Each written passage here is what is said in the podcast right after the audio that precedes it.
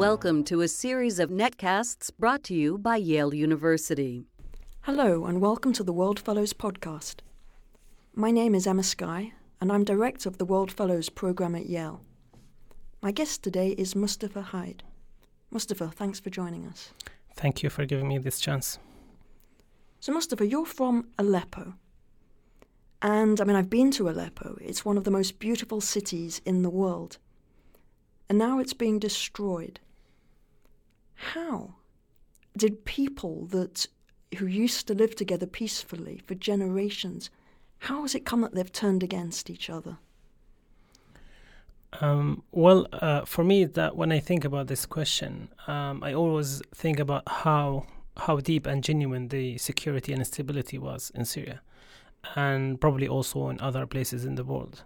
This is on one side because um, being like living in an authoritarian country uh, co- closely and and severely monitored by intelligence and also where the information is not really public and you don't have the sense of access to that kind of information in terms of um, hate speech in terms of also violence stuff like that we tend to think that everything is going well. But actually I will find it that the um, most probably also the reality would show when a conflict or crisis would happen in this country or that country. And this would give you the sense that how much has been undercovered and then just released the service. And I think this is the situation probably also in Syria. Besides that, also, if you look behind into all of these conflicts and genocides, and I was astonished when I read once that the genocide is not done by devil people, it's done by good people, where over overnight na- good neighbors would really start and killing Yeah. each other. So it's also the question of uh, how how humans tend to be different persons when they are survivors or when they are also manipulated by hate speech and also by violence or when their options are really being limited and also the resources and beside other things i think i think all of that should be taken in consideration when we think about what's happen, happening either in aleppo or in other divided city So, you're now a human rights activist. When did you decide that's what you wanted to be? What inspired you to become one? So whenever I think about that, because this is probably the question that I've been asked many, many times, and I always, every time I, I hear this question, uh, the first flash I got in my memory is that moment in 2000 when I was sitting in a cafe in Aleppo browsing internet for the first time in my life.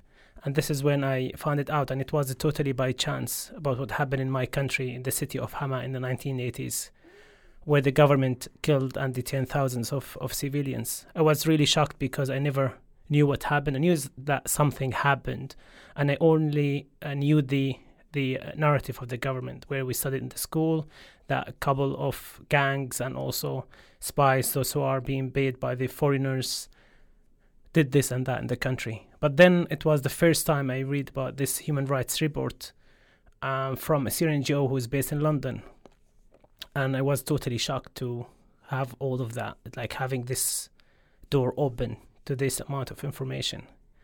And I cannot tell you like how how scary I was at that moment mm-hmm. because such just like browsing such information could really change Must have been a shock when you saw that. Absolutely, I was like really shaking because also the cafe is being censored, the country is being closely monitored by intelligence, and such thing. Even talking about this topic would really change your life. You might just disappear, and this is why nobody would touch this. And the easiest thing is that really just to turn your face the other way and then forget about that. But I didn't do that. I don't know why. I just, you know, took this information and shared it with the friends, colleagues, like over the, the days and nights. And also, this what encouraged me even more to dig more and more and read more about what's going on. And I think that moment really pushed me also to think that I shouldn't be like really f- afraid. Shouldn't be like th- risking my life just to access a piece of information. I think it's the right of every single person in the world. And I think this is when I start digging more and then becoming, you know, more advocating for human rights. And especially, I was like at that time talking about basic rights like access to information, safety, democracy, freedom of speech, freedom of association. And I've been surrounded by friends who spend much more longer than my life itself. I've, been like at that time with a friend who spent more than 36 years in prison. He went to Mm. prison when he was 17 years old. And I couldn't believe that. I thought like, you know, probably he did something huge. But it was just he was in a meeting on like for a, communist political party at that time. And I find found that like fascinating how like the cost you will pay for small simple thing even if you agree with that or not it's like the simple right for him to associate and sit with people. He wasn't violent he didn't kill anyone he didn't commit any crime. So this is when you know things started really to push me to do more and more in, and also in more systematic way. And it was very risky and dangerous. I was Hmm. lucky just to be banned from traveling So, did you get into trouble with the government? Were you on their radar? Absolutely, and I participated in one of the human rights meeting in neighboring country, and the government they knew about that, and then it cost me four years of travel ban, which I had to live in hiding in my own country for four years, till the Syrian uprising really started, and then we had the chance to leave the country. So, when you said live in hiding, what does that actually mean? How do you live in hiding?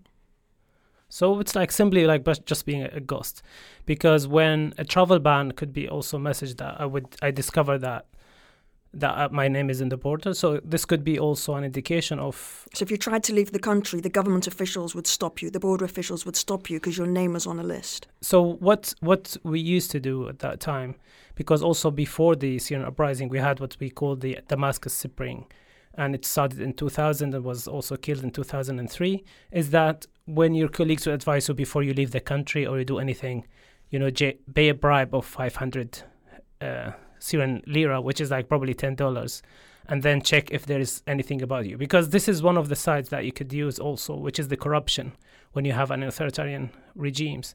And then I, I checked my name and they, they told me that your name is in the border, so don't try to travel. And this could be also an announcement that you know you might be uh, wanted to you know to either to prison or whatsoever. So this is why I hi- I have to hide. So not no hotels, no public transportation, also not visiting my family, changing my address, being very very careful in terms of where I am and what I do. Did you have to change your name? Well, my, my friends used to call me since 2000 like different name. They used to call me Steve, which would sound like more suspicious. Also, like Steve the if someone is monitoring like that. But I mean, um, this is was really the name, and even till now, like some of my family members, they still call me Steve, which is also I find it like funny. But but this was like yes, part of the process. That you know, using different name and also you know different number, no address, not really calling my family because also I wanted to protect my family because security was all the time going there and and trying to find out where I am. Uh, also, I avoided the military service, so they were also going there every time, raiding the house, searching for me. So for me, like being also away from my family was kind also of protecting them from these consequences, which in a normal country is supposed not to happen. also, this is an extra reason pushing me to do more on this side as well. So, when did you set up your own NGO? So the I, I said I, I founded the NGO in 2012. So the idea started in the late 2011, and the main reason behind that was the already the there was a d- division happening between the peaceful activists in Syria, and this is when some of the activists said that you know you cannot really change the regime by just being peaceful because also the regime was really extremely brutal in dealing and crushing also the protests, and this is where not just city of, of Daraa in the south of Syria, another two main cities, uh, mainly Hama and also Deir ez-Zor, has been raided with the heavy weapons. And people started thinking, like, also with the casualties, that, you know, this is not a way of doing that is not going to succeed.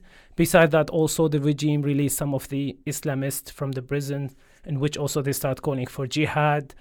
Um, some of the weapons started to just you know pop up in the country and this is this has led me to see that okay we need to do more on this side because it looked like the nonviolent activists they didn't really pick up nonviolence because of strategic decision or be, because they believe in this decision. It was for many of them it was the only option available. So once they had another option maybe they they they choose that. So it's like for me it was more the more they know about this, the more that they might protect it, and they the less they know, they, they the more they would be like really easily abandoning these demands. And I've seen this in into many uh, protests also in other cities. So this was the logic and also the rationale behind creating a Syrian NGO who would be committed to nonviolence and also working with uh, uh, peaceful activists to uh, increase their capacities and also to benefit from other experiences uh, in, in, in the world.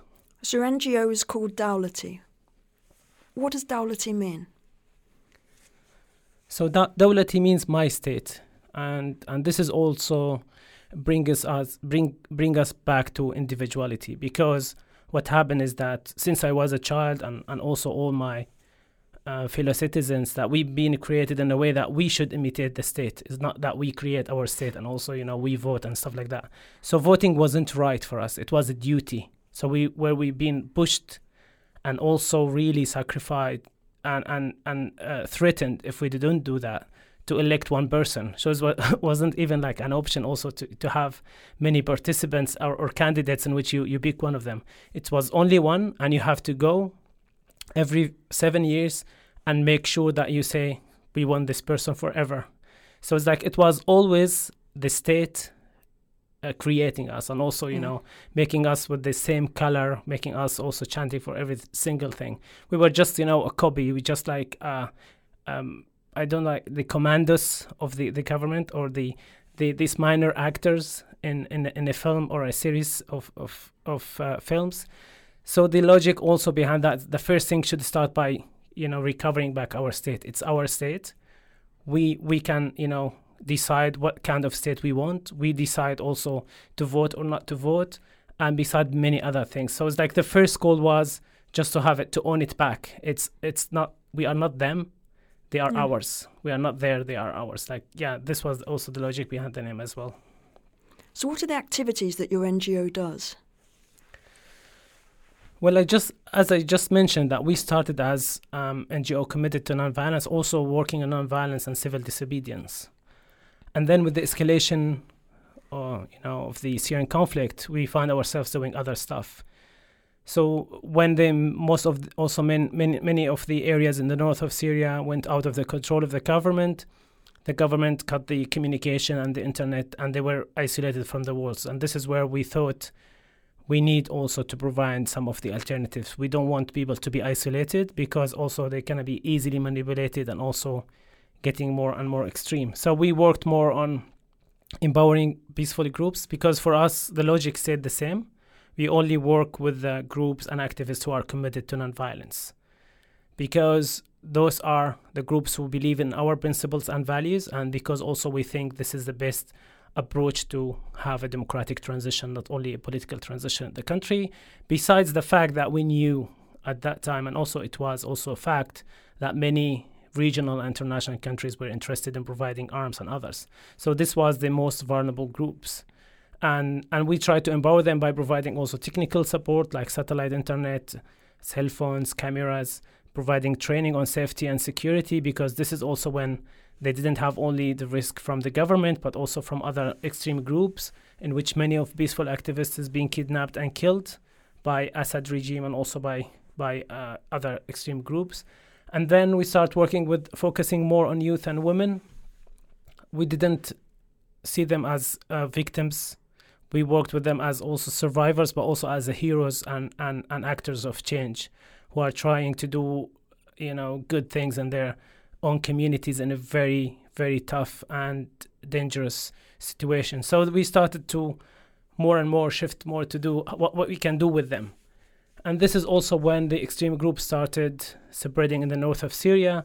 We started to work on how we can challenge this narrative. Also, we how we can really minimize the the tools, the recruitment tools that they are using against the, the youth. And one of these was uh, the rumors, because they used to uh, use videos from Iraq, other places, to recruit youth. So we we also trained activists on information verifications and, and also on um, rumors management. So just to minimize this risk, and then many things other. Now we are doing programs on transitional justice beside other topics. I mean, over 400,000 Syrians have been killed, and over half the population has been displaced from their homes. When you see so much death and destruction, what keeps you going? How do you maintain your hope? I think when when you are desperate, I either you just give up or you be more more committed. And for me, I think I cannot hide the fact that I'm really very very uh, depressed and also um, very pessimistic about what's going on because I I know names, I know friends, and also I know family members who just lost their lives because of what's happening in Syria, and it's it's frustrating to know that you couldn't save not only saving you know their lives, you cannot even save the other lives that have been you know lost every single day. Even while we are speaking right now, I'm pretty sure they've been bombing in many of not just one place, but in many of the cities, among them also Aleppo, where my family is living. So for me, it's uh, there is no way to give up because it's not it's not over yet. So as long as I can save even one one life, as long as I can let someone who who think or she he or she thinks that they are abandoned by all the universe, that there are someone who is still struggling with them and supporting them, uh, this would be like an enough reason for me. And also at the same time, seeing all this misleading information, all these naive uh, broadcasts, and also news reports and stuff like that, that really simplifies the conflict to be ISIS and, and Assad. It's very frustrating and it's pushed me every time to also provide more knowledge that this is not the case. As also not just as a Syrian because I'm a cosmopolitan as well, but this is like responsibility for me because I have the connections, I have the, the, the, the, information and the knowledge about what's going on. And this is also responsibility that I should share with others. I should let them know that what you are seeing in the news is not really what's happening, it's just part of the fact of what's happening. And also at the same time telling them that the Syrian government till now is number one in killing civilians in Syria like actually the Syrian government is killing 94.7% of the the casualties in Syria till and now. What, what percent are killed by ISIS? So ISIS, if you take the, the number, this reflects from March 2011 till June 2016. Um, ISIS killed um, 1.1, which is 2,196 civilian since they've been created in 2013 till now. And the regime has killed 95%. Yeah. How so, many people is that? So one, it's like this also the only the documented numbers. Yeah. So which means that the, the, the names that are being verified in terms who they are, where they have been killed, and who killed them. And from um, different resources, cross-checking resources, and also first-hand information. So these documented numbers indicate that the Syrian regime killed so far till June 2011, like uh, 2016, documented names 183,827 civilian. So this is very frustrating because when you see that the much more and, and this is not in terms of comparison who's who is bad and who is the worst, but in terms of the scale of crimes yeah. that you've been seeing happening, this happening since March 2011 until now, which is like more than five years, and still it's ongoing in terms of the scale of crimes and also in terms of the brutality and the the the the the the, uh, the weapons that has been used in the conflict is very very frustrating.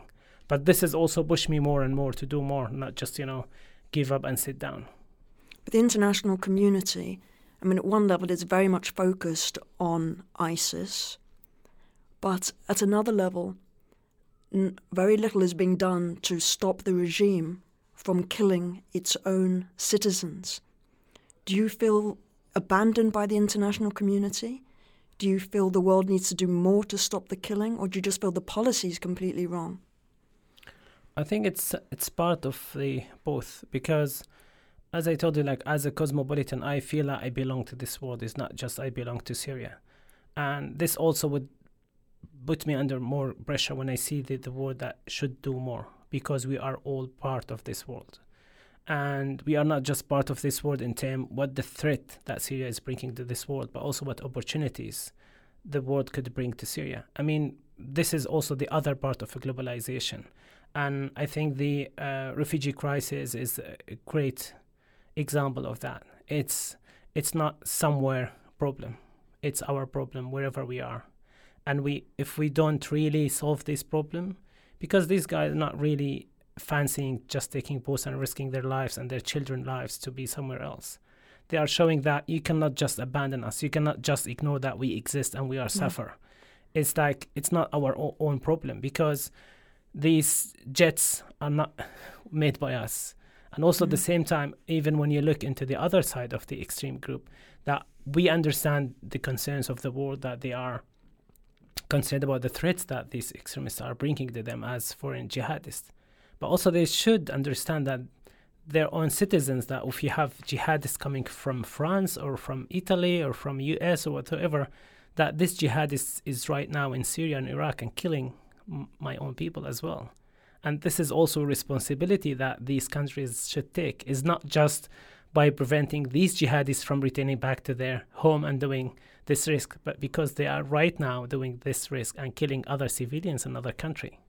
So it's not just one way of looking at, you know, uh, what what should be done to protect our own citizens. It's what should be done also to protect the global because this jihadist is not like the nationality doesn't matter right now in this sense Yeah. they are cannot be, they can be lone like lone wolves they can be also part of the groups and they you know they always find the grievances to really recruit and also stimulate more and more violence so this is this is the key thing that i think that the world also should really open the eyes on And, you know, if you could advise the next US president, what would be your advice on what his policy towards Syria should be? I mean, he said some things in the media about wanting to work more closely with Russia to defeat ISIS. And there's a sense that he would be okay about Assad remaining in power. I mean, that's the Russian position. I mean, first of all, this is very, very frustrating because, in one hand, that you are closing eyes on on on all these crimes that took place in the country, and you, you are just acting from a very pragmatic point of view, which again, which again, can really harm everyone in the future, because what the Syrian conflict showed is that this is a crisis like this is globalization a crisis. I mean the crisis the technology and all of that tools we use to use for good is going to also be used uh, for bad things. And this is where every single app can be turned into a recruitment tool. And failing to address the roots of this crisis right now in syria means that the next crisis to happen in the future is going to be like more horrible. Not in terms of that country but also in terms of the universal stakeholders and also in terms of the damage that would happen globally. And I think by ignoring that fact, you are not really doing good. Even if you are thinking, even if the American president is considering to bring America great again, I don't think this is the way of bringing the um, the America to be great again. Um, I'm not in favor of American intervention in Syria, and also not in the favor of Russian intervention in Syria. I'm in favor of the term that we need to protect civilians and there could be other ways of doing that other than just going there and bombing um, either what, whatever groups and also not caring about the casualties that happen. But also at the same time, ideas and ideologies cannot be faced by just pumps and bullets. This is not going to work. And every single example in history is telling this story to us. Look into Afghanistan, look into Iraq. Like ISIS is, is born out of also the the the uh, Islamic State of Iraq before. But look what how it was in Iraq before in 2003 and 2004 and how it is now. And imagine how it's going to be in two, 2020 or 2030 in another conflict in another country. Well, if the root causes that you know created the conditions for ISIS are not dealt with, and more grievances are created, then we'll see son of ISIS in the future. I mean, I think that is the fear. Yeah, but also going back to your question about the American Russian, that the the um, president elected showing the interest of the also cooperating with Russia to really end the conflict. All the data that uh, I have and also you know being monitored very closely about the either the coalition and also the Russians in Syria it's like it's really causing the minimum effect in terms of countering ISIS. It's just the opposite. This is a flaming the situation, and this is also flaming the sectarian incitements in the region. And I think the first thing that they need to do either in America or Russia and other places, to deal with this crisis, you need to have a different approach. And again, to fo- to highlight the fact that it's not just you know bombing ideas and also bombing groups not the only way. There are many many other ways, and they, they can easily find on on these alternatives if they are interested in. But after so much violence, do you think Syrians will ever be able to live together peacefully again? I mean, again, the history showed us that there is no eternal violence. There is no eternal conflict. It's there is a circle in which also all this escalation would end up because always the conflict is about something to happen. It's either by breaking the will of rebels and protesters and bringing back Syria to what it was before, and then waiting for a couple of years or maybe a couple of decades where it's gonna blow up again in much more extreme situation, or where it's gonna be really a fair deal that also you respond to these grievances and also you held people accountable for what they did in, in Syria and also in other places, where also you sustain this peace. Me personally, I believe that all the experiences and the way that being the peace process happened so far is that by sacrificing the justice and, and focusing on bringing security back to uh, to, to any of the conflict or to the countries. And I think this is a very failed uh, scenario because look into all the examples. Look into Afghanistan, into Iraq, into Lebanon, into Yemen. Look into um, also many other like former Yugoslavia. Look into many other countries also in South Africa. By just ignoring that, this is going to happen again. When when when war started also in former Yugoslavia, you've seen the the people talking about the invasion of Turks hundreds of years before. The same thing also we see in the narrative right now in Syria and Iraq, where they are talking about division between Sunnis and Shia um, like 1,400 years ago. It's like these chapters, if you don't close them, they of reopen again history, and they are re- re- reopened in the most brutal and violent way. And this is what I'm trying to also explain during the whole interview is that we need to try something different what if we tried something different, like holding these people accountable what, for what they did, and also make sure that justice will take place and try this different approach? Because all the time we are trying the other approach. Why we don't try another approach here? No peace without justice. Exactly. Yeah. So Mustafa, thank you very much for joining me. Thank you, Emma, for having me.